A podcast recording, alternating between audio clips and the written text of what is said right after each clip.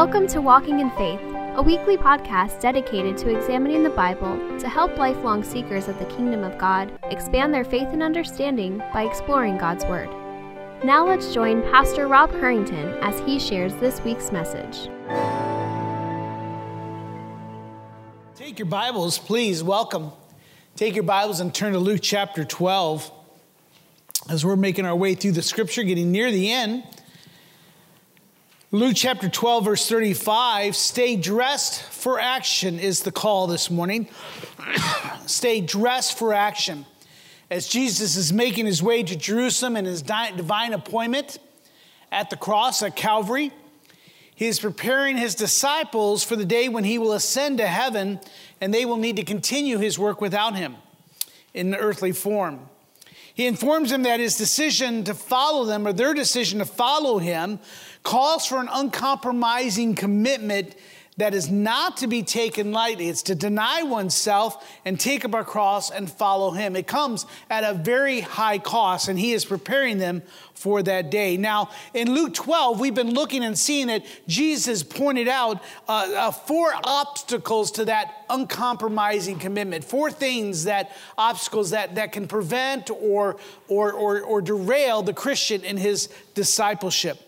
The first one was hypocrisy, taking on the attitude of, of trying to do works and taking on uh, the job of a Pharisee, legalistic. Uh, many of us are guilty of that. Uh, I mean, if you're if you're human, you're going to be guilty of hypocrisy in some form or fashion. We, we're not perfect in that way, but he warns us that hypocrisy is a very large obstacle obstacle in our commitment to follow Christ, as well as fierce persecution those who are torn away or those who are pulled away or fearful for their life. The Bible calls us not to fear that which can kill the body, but that which can kill the body and the soul, speaking of God Himself. The third was covetousness and consumerism. And we looked at that several weeks ago, and we were looking at that desire to have, that desire to consume. And, and that could, that's the cares of the world, the things of this world, and it can derail and keep us off track in our pursuit of those things. Instead, we're to seek the kingdom of God as he tells us that the fourth obstacle is anxiety and worry about material things, fearful that we may not have what we need. Instead, he calls us to seek the kingdom of God and his righteousness. And he says, All these things, the things that you need, the Father knows what you need. He says, These things will be given to you if you seek his kingdom. Now, as we continue on in today's passage, Jesus is continuing talking. This is, is one, one hopeful conversation that's going on. The crowd is around him, but he's speaking mainly to his disciples. Jesus warns that all who follow Christ must adopt an attitude of, prepara- of uh, an attitude of prepara- preparation that includes faithfulness and watchfulness for his return. What he's teaching is, I am returning, and you need to be prepared for that. And that includes faithfulness and watchfulness. So in Luke chapter 12, I hope you have your Bibles because you're going to need it today, or at least a tablet or some uh, way of your Bible. In verse 35, the first part of the verse is up here on the screen, though. Jesus says to his disciples, Stay dressed for action and keep your lamp burning. Father, so as we consider that command, that exhortation, that encouragement, that warning, Father, that you would open up our minds and hearts to the truth hearing your word. Let them know the difference between my words and just your words, my mere opinions. But Lord, we want to we want to just shift through and get the truth. And I pray that your spirit would do the work of speaking to our hearts. Father, we may respond to that work. We thank again for your word and for Luke's uh, recording of this. In your name we pray. Amen. Now, Jesus now is moving to the topic of, the topic of conversation towards the importance of removing and avoiding obstacles in our commitment to follow Christ. There's going to be these obstacles, you are going to face them. So, we as disciples are going to need to learn how to either remove them, avoid them in some way, or deal with them. And in this, he begins with the command that we just read stay dressed for action and keep your lamps burning. So, to understand that phrase, it's not so much speaking of keeping your clothes on and, and never getting into your bedclothes, but now picture a first century man. Now, if you remember, they, they did not have jackets and coats and pants as we do. They would, they would have like a, a one piece linen undergarment that they would wear when it was hot. And then they would put on robes and a couple other things on it. So as you can remember, you can remember the pictures of many of the movies and other things you've seen is they would have these long flowing robes. Well, they might have looked nice and kept them warm and kept them decent and kept them cool, but it was very difficult many times to do anything of, of any uh, uh, of any endurance or any action with those. So, what that phrase, stay dressed for action, is actually loin up your girds, as we see elsewhere, mainly in the King James and other portions. What he's saying, just saying dress for action, is, the, is the, the habit of what they would take the bottom of their robe and they would wrap it up and put it behind their belt or in their sash. In this way, then their legs were free to move, and they would use this as they did this for work uh, for traveling or any type of physical activity is they would prepare themselves so they would have freedom of movement. It's a word picture that paints the need for this. And here's a word you may want to write down if you're taking notes it paints the need for constant readiness. When he says, stay dressed for action and keep your lamps burning, Jesus is saying, be in the constant uh, attitude and uh, mindset of readiness as we await the return of Christ. His instructions then of how you and I stay dressed for action is going to take the form of three parables that we're going to look at that impress the importance of preparedness, faithfulness, and watchfulness. So we're looking at those three things. So the first one you'll see on the screen is in verses 36 and 38, where he speaks about the watchful and faithful servants, the, fa- the watchful and faithful servants. Look with me at verse 36 in your Bibles. He says, Stay dressed for action and let your lamps be burning and be like men who are waiting for their master to come home from a wedding feast, so that they may open the door for him at once when he comes and he knocks. Blessed are those whose servants whom the master finds awake when he comes. Truly I say to you, he will dress himself for service and have them recline at table, and he will come and serve them. If he comes in the second or the third and fi- watch, or in the third and finds them awake, blessed are those servants. Now, this parable again paints the picture of a household servant that is waiting and anticipating the master's return from a wedding feast. In those days, it was not uncommon for a wedding feast or a wedding, a wedding party to last more than a week or more. Now, aren't you glad that doesn't not today? Could you imagine spending a whole week in that type of regard? But it was not uncommon for them to last several days, if not a week or a little bit more. It was the duty of the servants of the household to keep everything in order while the master and his family were attending the wedding.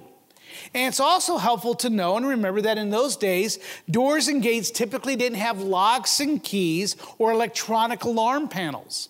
The doors and gates would have a wooden beam that they would keep the door shut from the inside. And you can kind of think of that in old Western or, or some type of like that. The door would shut, and on the inside there would be a beam, or wooden beam, or some type of thing that they would put in that door to keep the doors locked and to keep the area, the compound, the house safe. To get in, one would need someone to open the door from the inside to lift up the wooden beam to let you in. Now, the owners in those days did not have a pager. They didn't have a phone or other device to give an advance notice to the servants that he was coming. There was no text, hey, I'm on my way, open the door. They would not know. They would not know when he was returning.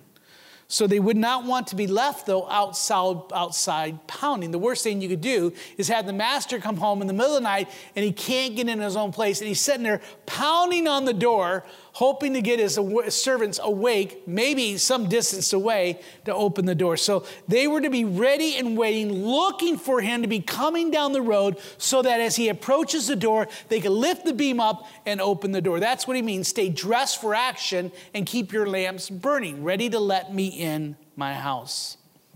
So it was the duty of the servants to be waiting, anticipating his arrival in order to open the door and welcome their master home. Jesus notes that the servants who do this, who are staying dressed or staying awake, anticipating. He says they are blessed. Now, blessed, many times we've used that as a term meaning happy in the Bible, but what it means there, as we see in the Sermon on the Mount and other place, means finding favor upon. So, what Jesus is saying is the master is going to look on these uh, servants with favor. And that favor is demonstrated when the master comes home, sees that they have been waiting in anticipation for him and are ready to serve him, that he actually sets them down and serves them. Now, on a side note, this is a beautiful picture of the marriage of the Lamb when we come to, when we, when we finally, Christ does return and he brings us to heaven, to paradise, and we have that marriage supper of the Lamb where it says that, the, that Jesus will come and serve us. It gives us a picture of Jesus came to seek to save the lost, but he also came to serve. The temptation, though, is for the servant is to become drowsy while waiting for his master, or to become lackadaisical, or to say, well, we don't know when, I'll just take a quick nap. After much long waiting, it's tempting to fall asleep or to stop watching. Jesus uses the Roman military example of soldiers who were assigned to guard the gates. The second watches he's talking about was from 9 p.m. to 12 a.m. The, the third watch is that 12 a.m. to 3 a.m. Both of them are not the watches that you want to have. They're just too late and too early in the morning. They're the most difficult ones to stay awake for. But yet, Jesus says they are blessed if he finds them awake, if the master finds them awake. You know, as disciples, we are called to be awake to be ready for Christ's return. The apostle John quotes Jesus in Revelation 16, 15, saying, or blessed, God's favor is on the one who stays awake, keeping his garments on so that he may not go about naked and be seen exposed. In our scripture reading earlier by Gary, we read, So then let us not sleep as others do, but let us keep awake and be sober. In Luke 21, we'll look at this uh, probably a little bit later next year. Jesus encouraged his disciples stay awake at all times, praying that you may have strength to escape all the things that are going to take place, speaking of the end times, and to stand before the Son of Men. So stay dressed for action. Be awake, be prepared, be ready. And we do this by putting on the armor of God as we obey the great commandment with the heart of the great, uh, with, or the great commission with the heart of the great commandment. That is our duty. That is what we are to be doing as we await Christ's return. We do this by obeying the words of Paul in Ephesians chapter 5, where he says, Look carefully then how you walk, not as unwise but is wise, making the best use of our time. Because why? The days are evil. Therefore, do not be foolish, but understand what the will of the Lord is. So, you and I are to be like the watchful, faithful servants, looking and anticipating, waiting patiently for our master return, being stressed or dressed for action, ready to open the door and receive him eagerly. Now, the second parable concerns the watchful and faithful householder. This is the watchful and faithful householder, the one who owns the house, the master. In verse 39 40, Jesus says, But know this, that if the master of the house had known at what hour the thief was coming, he would not have not let this house to be broken into. You also must be ready, for the Son of Man is coming at an hour you do not expect. Again, now this is just common sense, right? If you know someone's going to break in your house, you're going to be ready, anticipating them. You're, you're not going to leave and leave the house open for them to break into. You're going to secure your house, keeping it safe from robbers. Several times, scripture refers to Jesus' return as a what? A thief in the night. Not that, not that meaning that he comes to do harm, but that his appearing is quick and without warning. And so we need to be prepared at all times, that constant readiness. Jesus is teaching us Christians we are to be ready at all times for Christ to come. Just as a homeowner takes safety precautions to guard his home, ready for any intrusion, disciples, discipleship requires us to be ready, recognizing that Satan has come to do what? To destroy, to kill, and to murder, to maim. And so you and I need to be understanding that Satan is seeking to destroy your marriage he, he's seeking to destroy your family. He's coming to paralyze you and to maim your Christian witness. And so we must be ready at all times, ready to defend our home. Why? Because there's going to be a day when Christ returns, and, and God forbid that, that we have allowed the enemy into our lives at that point, finding ourselves not obeying the Great Commission with the heart of the Great Commandment. This can be difficult as waiting with anticipation for the coming of Christ is a mystery, I mean, we do not know when he's going to return. It is hard to be a disciple of Christ. Is it not hard to fight sin and continually fight sin? We say, fight sin or what? Sin, or be killing sin, or sin will be killing you from John Owen. However, that constant battle is tiring. It's easy just to kind of give up for a little bit. It's easy to become distracted with the cares of this world, thinking, you know what, I'm going to take care of my family, my job for a little bit. And then when I'm older and I'm more secure, then I'll cons- consider and be concerned about the things of Christ. Or maybe dazzled with the things of this world. And we're so busy entertaining ourselves that we never recognize that we've opened the door wide open for the enemy to come into our hearts, that we neglect our duties as Christians. This is why Paul writes to the Christians at Crete, whom he called Cretans are always liars, evil beasts, lazy gluttons. Does anybody know somebody like that? If you got a teenager, you might know. I apologize in advance. I like Mark Twain's thing, and then Sally, you might enjoy this. Mark Twain. He said, When you have a child, what you do is you play with them, you enjoy them, but when they're 12, you put them in a barrel, or I'm sorry, you, you put them in a barrel, uh, with a hole in it. When it, and you, you, not, you, you nail it all in. When they turn 16, you fill up the hole. That was his, that was his view on teenagers. He says about these Cretans, these liars, these evil beasts, these lazy guns, he says that they, along with us today, they are to be training themselves to renounce ungodliness and worldly passions and to live uh, self controlled, upright, and godly lives in this present age. And so that's what he's called us to do. That is how we safeguard our house. Uh, that is how we keep our, our lives uh, from Satan's clutches and our family and our children's and their hearts. Why? He says, because we're waiting for our blessed hope the appearing of the glory of our great God and Savior, Jesus Christ. You see, as disciples of Christ, we, we need to be awake and aware that the days are evil and that we may not be caught up in the sinful practices of the world. It is very easy to find ourselves drifting in that direction. One other obstacle is that of timing. It has been over 2,000 years since Jesus ascended to heaven with the promise from the angel that he will return. And many have come to deny or doubt that he is coming back. The apostle Peter warns in 2 Peter 3, he says that the last days that scoffers will come with scoffing, following their own sinful desires. They will say, Where is the promise of his coming?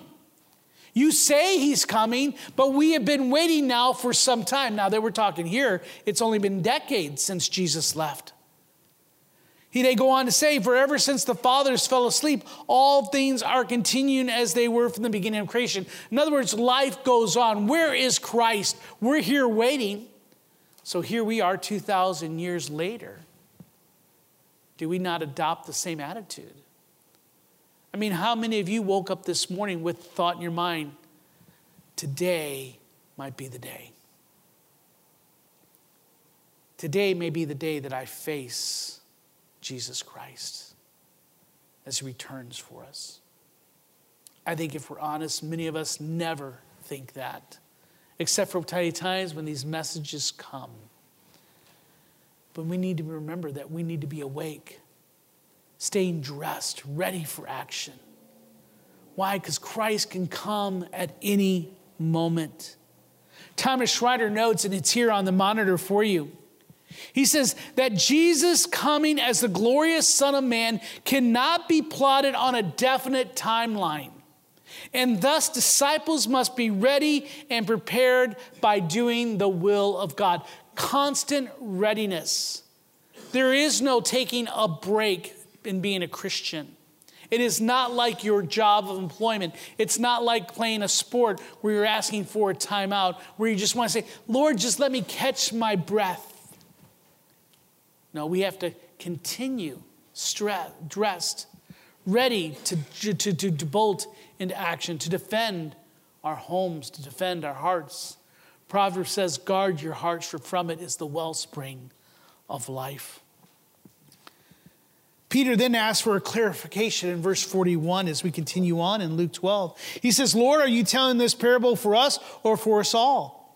Well, instead of answering directly, what Jesus had a habit of doing is not answering directly, Jesus implies with this next parable that his warning and encouragement that he is returning applies to both the believer and the unbeliever, which brings us to the third parable the watchful and faithful servant in authority.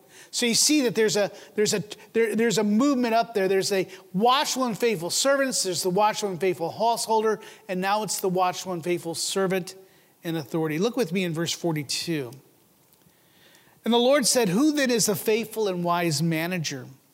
whom his master will set over his household to give them a portion of their food and at the proper time. So, this is something that would be ordinary. The, the, the, the, master would give all things to his servant and say, Take care of these things. Again, blessed or finding favor is the servant whom the master will find doing so when he comes. Truly, I say to you, he will set him over all of his possessions. So, again, we see this parable in different ways throughout the Gospels. The master is going away on a journey. He sets his one faithful servant and says, You're the boss. You take care of everything. Everything that I have is yours. Take care of it. And when I return, I want to give you, you're going to give an account to me of how you dealt with my stuff. But if that servant says to himself, My master is delayed in coming, and he begins to beat the male and female servants underneath him, and to eat and drink and get drunk, in other words, using it, using the master's supply, the master's stuff for his own. He says, The master of the servant will come on a day when he does not expect him and an hour he does not know, and will cut him in pieces and put him with the unfaithful. In verse 47, and that servant who knew his master's will, but did not get ready or act according to his will, his will, will receive a severe beating. So you'll see that there is a day of accounting here. But he goes on in verse 49, or 48, excuse me, but the one who did not know and did not did, did, and did what deserved a beating, he will receive a light beating, and everyone to whom much was given of him, much will be required. And from, to, and from him to whom they entrusted much, they will demand the more. We're talking about the need to be a watchful and faithful servant in authority. This parable paints the picture of a head servant who's in charge of the house and its servants. He is not the master of the house, but he's given great responsibility and privileges. It is his duty to manage the workload among the other servants, making sure that everything is running smoothly and efficiently. This servant would have much power and would give account when his master returns. In this case, we also have a warning about the unfaithful and the wicked man who uses his authority to take advantage of others and abuses his authority to meet his own needs. This reflects the Christian who takes advantages of God's good gifts and grace while neglecting the giver. It's receiving all things from God, but then using it for our own benefit. As the man who takes the, the master's supplies and use it to eat and drink and make himself merry. It also reflects a disciple who judges and mistreats fellow believers to enrich himself, who abuses and does not love his brothers and sisters in Christ. It is the servant of God who lives as if they will not one day stand before God and get account of their life and works. We looked at this several weeks ago. Everything that you and I have is a gift from God that we may use it to glorify Him and for our own good and for the love of our brothers and sisters, not only in Christ, but in all of our community. God says one day you will be given account of that. How are you using, and we talked about this last, how are you using your money that I have given you? How are you using your energy, your time, your marriage, your children, your employment? All of these things I have given you so that you may represent me here on earth. They view all they have as theirs, and they use it for their own pleasure. And before you and I are too harsh on this servant and authority that's wicked, that is not watchful and faithful, you and I many times find ourselves in that same regard. We live our life as if Jesus is not coming today. Let me ask would you spend today differently if you knew Christ was coming today? I, I guarantee you would. You know, I remember, I think I've told you this story before. I remember an instance when I was young. Uh, I think oh, I must I must have been maybe a junior or senior, and uh, my parents were going to Tennessee. That's where my his parents lived, and so they said, "Hey, we're going to go." He gives me a little bit of money, and he says, "Use this to you know get yourself some groceries and stuff." I was working, so uh, I couldn't go with them that time. They took the brothers, you know, my brothers, and they they went, and I went to the store. I went to a convenience store, and I spent all the money he gave me, mainly on chips and soda and you know, all the things that a teenager is going to need to survive, right? I get home, I'm watching TV, and it's not an hour and a half later. I'm not much far from when I come home from the store. I'm sitting there and I'm eating, and all of a sudden my mom and dad come into the house.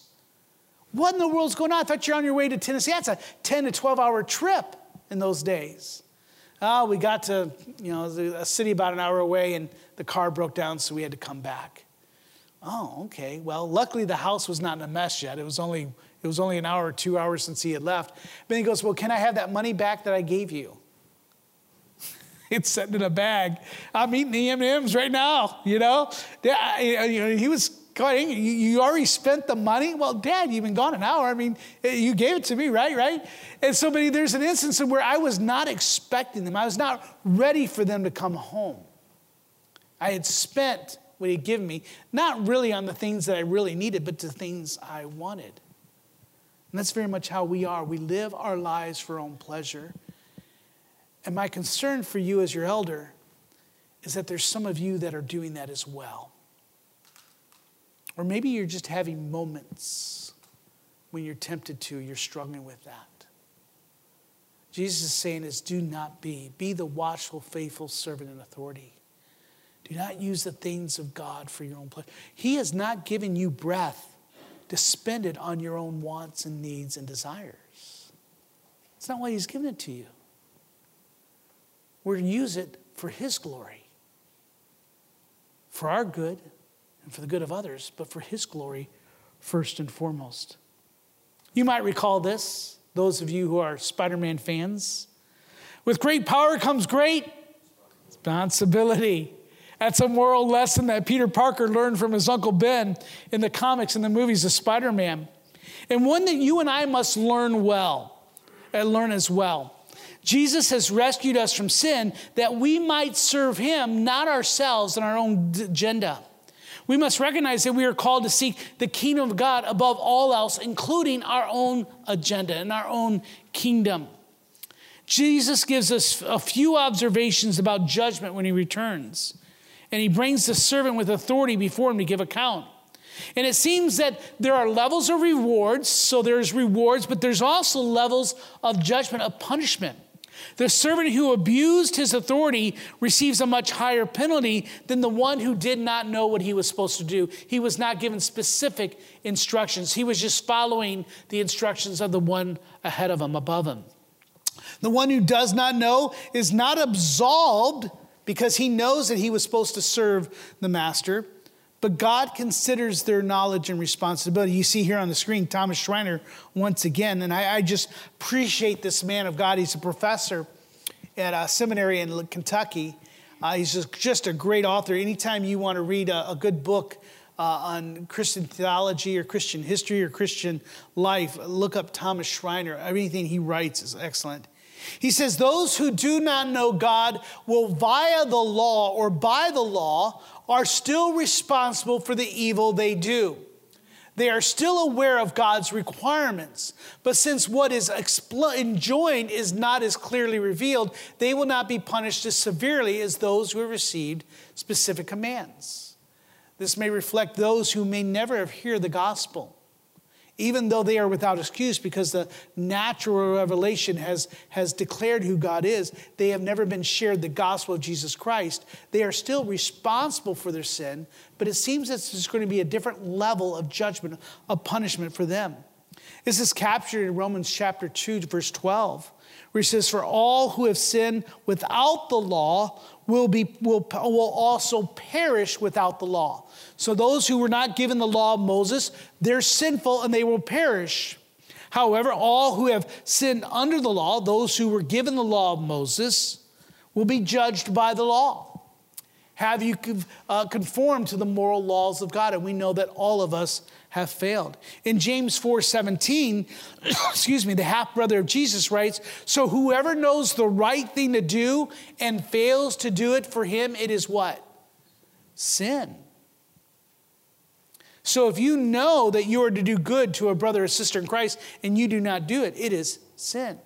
If you queue up on Netflix or some other type of thing, a show that you know is sinful, but yet you continue to watch it, it is sin. In summary, Christians are not to use our liberty and our freedom for sin or fleshly pursuits. And the final judgment will be proportionate as God shows no partiality, but is yet a just, righteous king. So now this passage has both warnings and encouragement for the disciple of Christ today. We are encouraged to be watchful and faithful. Those are key words watchful and faithful as servants of God, waiting with anticipation the return of Jesus Christ. We are, we are warned that as disciples of Christ is a called, uncompromising commitment to again be watchful and faithful to our duties and responsibilities as we await his return. And I'd like to share three things about Christ's return what you and I are to know, what we are to do, and what we are to be when it comes to this encouragement uh, to be stre- or stay dressed for action, to be watchful, to be faithful, to be in a constant state of readiness. Number one, Christ's return is a surety. It is coming. Yes, it's been 2,000 years, but he is coming. This is what you and I need to know. Christ is returning. Turn, if you would please, to Acts chapter 1 or scroll to it on your phone or your tablet, whatever you might have. The book of Acts is a sequel to the Gospel of Luke. Luke was a companion of the Apostle Paul, and he traveled with him during his missionary travels, or through most of them. And in Acts chapter 1, verse 6, Luke records the last moments of Jesus' earthly ministry. So in Acts chapter 1, look at verse 6 with me. So when they had come together, speaking of the disciples, they asked him, Lord, Jesus, speaking to Jesus, will you at this time restore the kingdom of Israel? And he said to them, It's not for you to know the time or seasons that the Father has fixed by his own authority. But in verse 8, and this is very important, but you will receive power when the Holy Spirit has come upon you, and you will be my witnesses in Jerusalem and Judea and Samaria and to the ends of the earth. So, there, right there, is the instructions from the Master. I am leaving. Here is what you're to be doing. But look at verse 9. And when he had said these things, as they were looking on, he was lifted up, and the cloud took him out of their sight. Many times we forget this. We think about the crucifixion, uh, the resurrection, and, and Christ, but we ne- many times we forget about the ascension. It's an important part of our liturgy, of, our, of Christ's life. And while they were gazing into heaven in verse 10, as he went, behold, two men stood by them in white robes and said, Men of Galilee, why do you stand looking in heaven? This Jesus who was taken up from you into heaven will come in the same way as you saw him go into heaven. It is a surety. Scripture uses the return of Christ to, excuse me. Scripture uses the return of Christ to encourage believers to stay dressed for action. In Hebrews chapter 10, we read this, it's here on the monitor.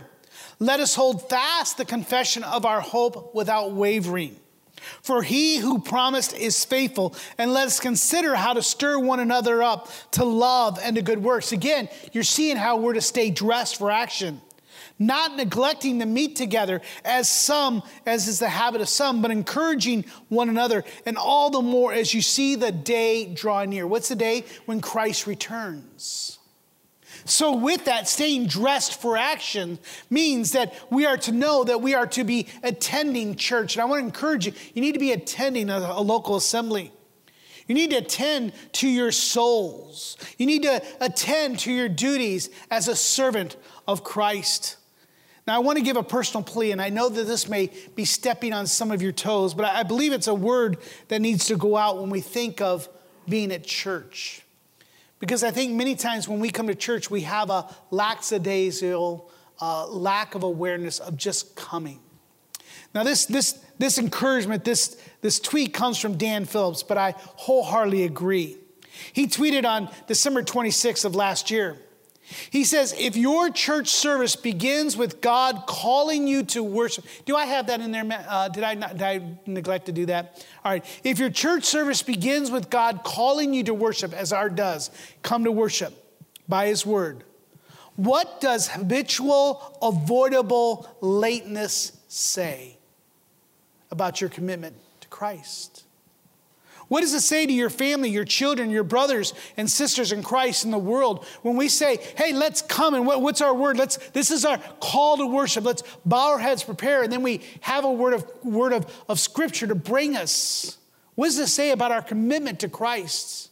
How important it is to gather together to hear from the Master.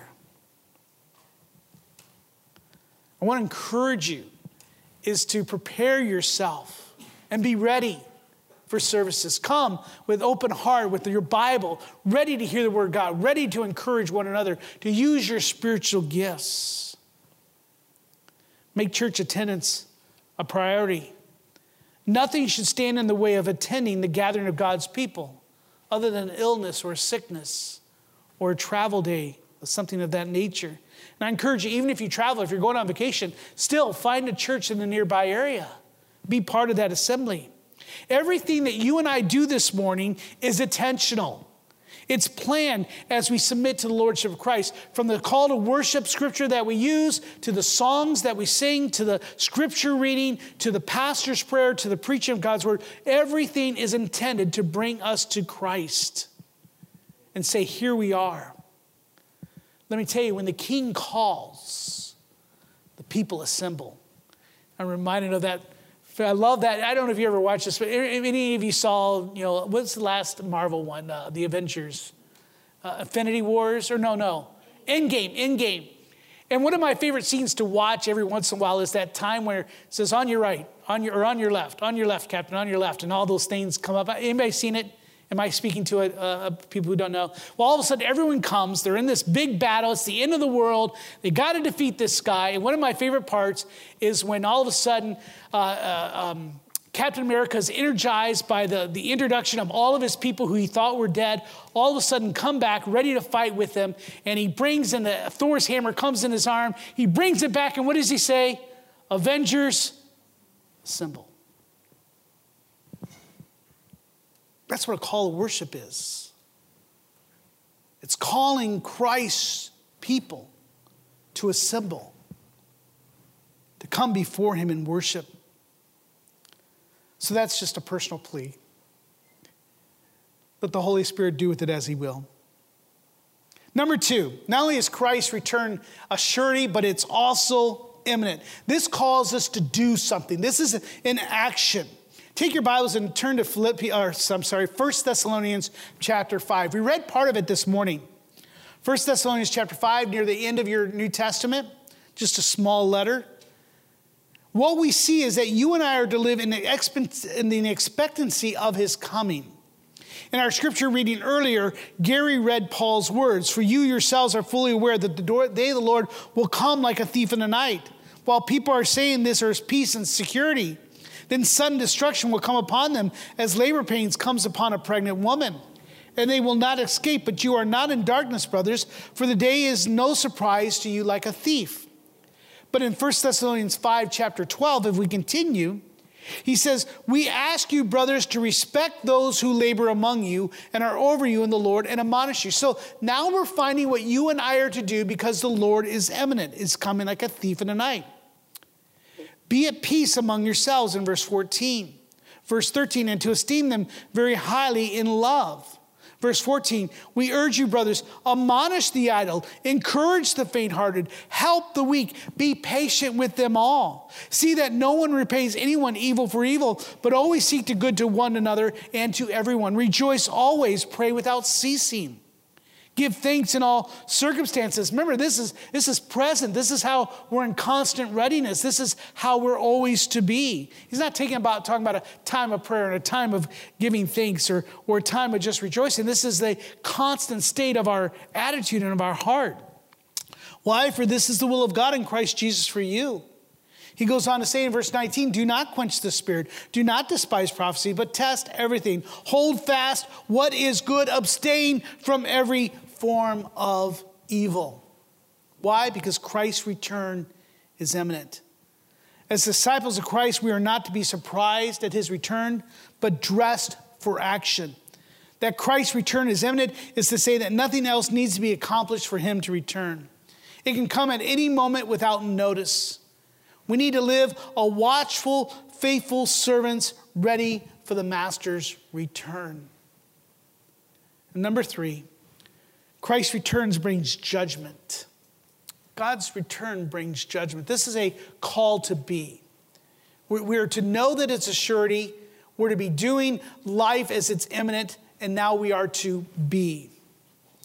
Jesus will return to earth with divine power and glory to judge the living and the dead.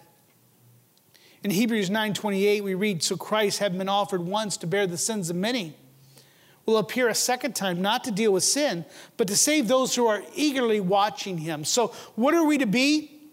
We are to be eagerly waiting for Christ to turn. We need to be waiting with anticipation. We need to be ready for his coming. We need to be sanctified in our lives, working to be more like Christ and freer from sin. Paul writes in Romans 8, we ourselves who have the first fruits of, of the Spirit groan inwardly as we eagerly wait for adoptions as sons, the redemption of our body. I've said this before. We think of God's salvation. We see that we're saved from the power of sin. We're saved from the penalty of sin, then the power of sin, and then one day we'll be saved from the presence of sin. That's what it means that our body groans. In other words, we're, we're tired of this suffering. We grow tired of fighting sin. Our body is, is decayed from the moment we are born. And we're waiting for that day when Christ returns and transforms us. We are to be ready. We are to be eager. We are to be faithful. Take your Bibles and turn to Philippians chapter 3. And I want to thank uh, several men have shared with me that they've been reading with me Philippians 3 and 4 this month. Thank you. I appreciate that. In Philippians 3, we are to live in expectancy of his coming, knowing that we will be evaluated by our master. So we need to be ready for that. In Philippians chapter 3, look at verse 17. Paul writes, Brothers, join in imitating me and keep your eyes on those who walk according to the example you have in us. And, and let me encourage you, what, uh, men and women here and children, the one reason I like us having children with us is so that they can see other men and women who are living the Christian life other than just you. There are many, many times in my life where I have gone to another man and say, Hey, can you spend some time with my son? Maybe it was showing them how to do woodworking or something that I wasn't good at, or another man who just comes along and teaches my sons the same things that I believe in. Uh, that's what we are to do. That's why we believe at this point, at this, in this life of our church, He's calling us to do that. Why? Because we are to encourage one another, we're to imitate one another. Verse 18, he goes on, For many of whom I have told you, and now tell you, even with tears, Instead of imitating us and walking as examples of Christ, they are now examples of the enemies of the cross of Christ. He says of those, he says their end is destruction, their God is their belly, and they glory in their shame with their mindset on earthly things. He's saying these people once professed Christ, but really their God is not the God of Scripture. the Father, Son, the Holy Spirit, the Trinity. No, their God is their belly. They, they do what they want, they, they live life to consume and to satisfy themselves rather than the things of God. And their minds are set on earthly things. But look at verse 20. You may want to highlight or underline this in your Bible. But he says, Our citizenship is in heaven, and from it we await the Savior, the Lord Jesus Christ. And this is my verse that I'm holding on to. Verse 21 Who will transform our lowly body to be like his glorious body by the power that enables him even to subject all things to himself. Christ's return is a surety. You need to know this. Christ's return is imminent. You need to be doing the things that Christ comes. We, as, as faithful servants, we don't know when he's returning, so we need to be ready by doing what he has called us to do. Obeying the Great Com- uh, Commission with the heart of the Great Commandment is how we, how we have shortened it.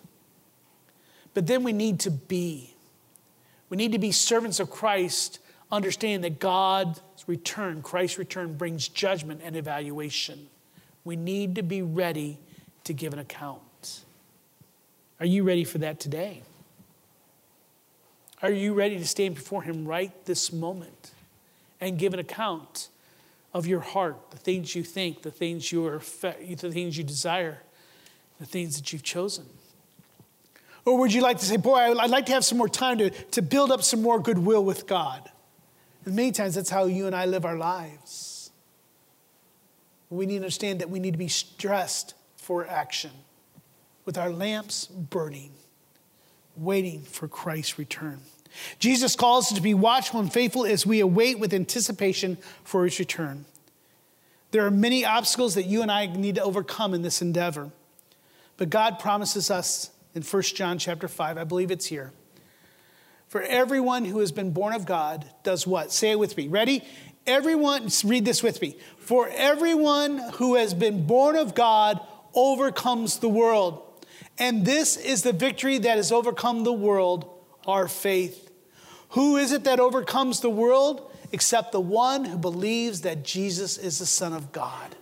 Let us be overcomers. Let us overcome sleep. Let us overcome the temptation to, to, uh, to, to, to dawdle or to dally, to, to, to not do what Christ has called us to do. Let's stay away. Constant readiness is what God has called us to do. Let us commit as individuals and as a body of believers to encourage, to exhort, to train, and rebuke when necessary, that you and I may all be found watching and waiting for the return of Christ. Amen? Every head bowed and every eye closed. The worship team comes up, and Randy for our pastor's prayer. I just wanted to take a moment for you to, to pause and consider what we, the, the return of Christ and Christ's call for us as, as servants to be watchful and ready, to be in a state of constant readiness. I want you to consider your own life. Are you ready for Christ's return? Are you, are you ready for it, for it to be now? Are you ready to stand before Him? If not, would you pray and ask the Holy Spirit to help you to respond in the way that would please Him, that you may be watchful and faithful prepared for his coming. Randy, would you come and close us in word of prayer? We hope you have enjoyed this week's message. We encourage you to share it with others. If you have any questions or comments, please email us at info at orangevilla.org. Be sure and join us for next week's message by subscribing to this podcast. To learn more about our ministry, submit prayer requests, or to find ways you can help share the gospel, visit us online at orangevilla.org. Till next time, we hope the grace and peace of God's love be ever present in your life.